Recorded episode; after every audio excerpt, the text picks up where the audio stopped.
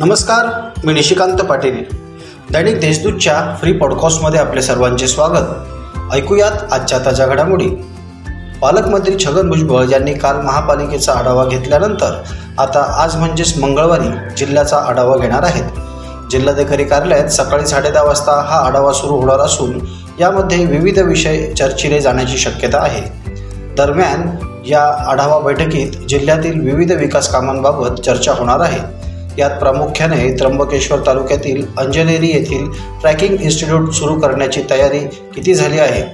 सय्यद पिंपरी येथे उभारण्यात येत असलेल्या कृषी टर्मिनल मार्केटची तयारी नाशिक विमानतळावरील प्रवासी सुविधा इगतपुरी तालुक्यातील पिंपरी सिद्रोद्दीन येथील आदिवासी क्रीडा प्रबोधनी तसेच दिंडोरी तालुक्यातील शिवनाई येथे सावित्रीबाई फुले पुणे विद्यापीठ नाशिक कॅम्पस आणि इगतपुरीमधील मुंडेगाव येथे उभारण्यात येत असलेले दादासाहेब फाळके चित्रसृष्टी याबाबत बैठक होणार आहे. आता घेऊया झटपट बातम्यांचा आढावा. जिल्हा परिषद आरोग्य विभागातर्फे राष्ट्रीय जंतनाशक दिन साजरा करण्यात आला.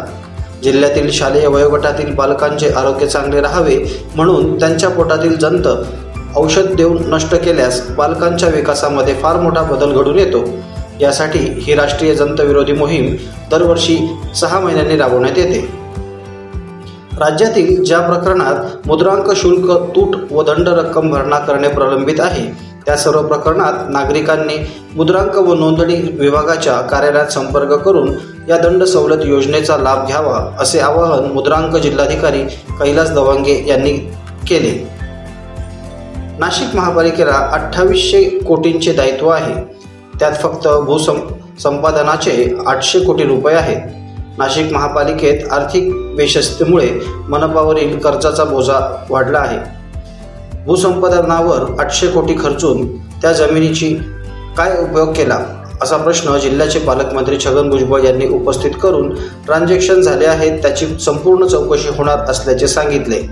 यामुळे या संपूर्ण प्रकरणात गुंतलेल्यांचे धाबे दणाणले असून आगामी काळात काय सत्य बाहेर येते याकडे सर्वांचे लक्ष लागले आहे.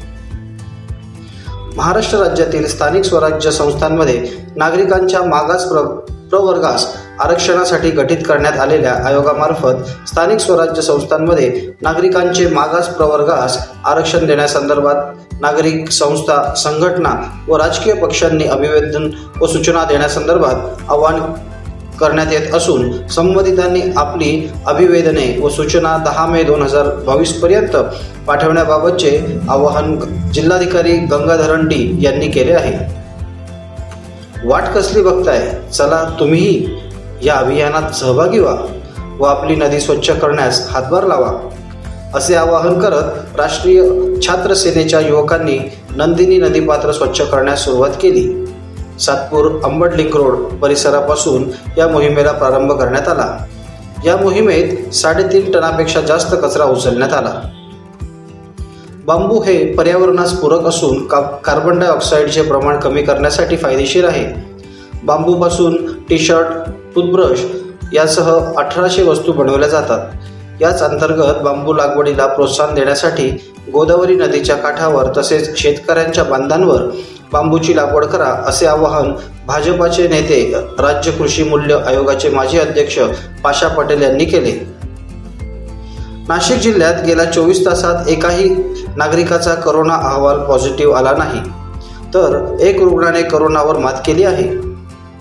या होत्या आजच्या ताज्या घडामोडी.